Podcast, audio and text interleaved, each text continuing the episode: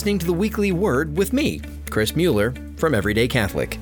Now, this podcast is specifically designed for busy people like you who are looking to get a little bit more out of the Sunday Gospel each week. If you like the Weekly Word, please give us a good review on Apple Podcasts and feel free to share this podcast with your friends and family. And now, here's the Weekly Word.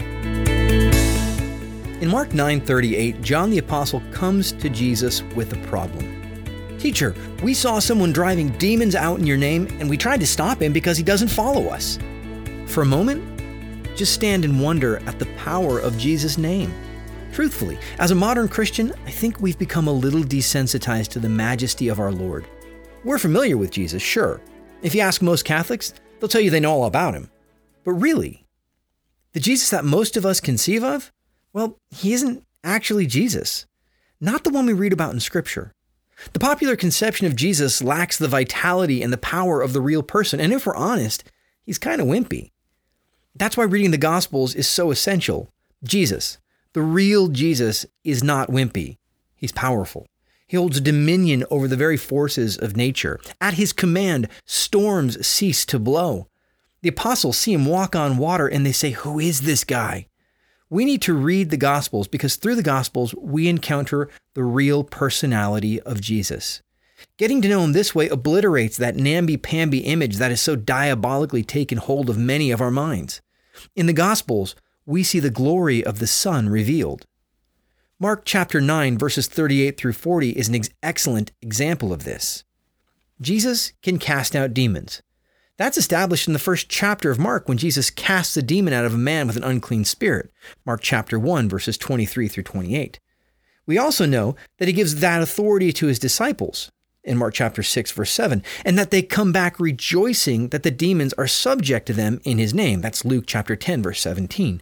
Now, in Mark 9:38, we see that not only are his disciples empowered, but literally some guy, not even one of Jesus' followers, is casting demons out too. We never even learn the man's name. It's not important. It isn't his name that carries the power.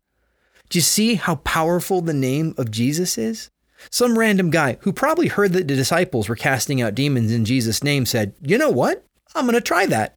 And it worked. That's how powerful the name of Jesus is. Read this, and it's hard not to think that we've been undervaluing the power of the Lord in our own lives? Do we, who are members of the body of Christ, adopted sons and daughters of the Father, co heirs of the Lord, how often do we call upon the name of the Lord? Do we even think to rebuke the voice of evil in our own lives and in the lives of our families? Too often, instead of speaking in the authority we've been given in Christ, we wait. The false notion that we're not enough holds us bound and keeps us from remembering that it was never our strength that was important. It was never our power that was needed. Jesus is the power, His name, His authority. We don't usurp that. We don't act as upstarts when we call upon Him. Instead, we give Him glory and honor, the glory and honor He's due. We move in the faith that despite my weakness, He is strong. The name of the Lord is holy because the Lord is holy. The name of the Lord is powerful because the Lord is powerful. Don't hesitate to call upon his name. This has been the weekly word from Everyday Catholic. Everyday Catholic is a 501c3 nonprofit, and we depend on the support of listeners like you. If this podcast is serving you, please consider going to everydaycatholic.com/donate and making a monthly pledge.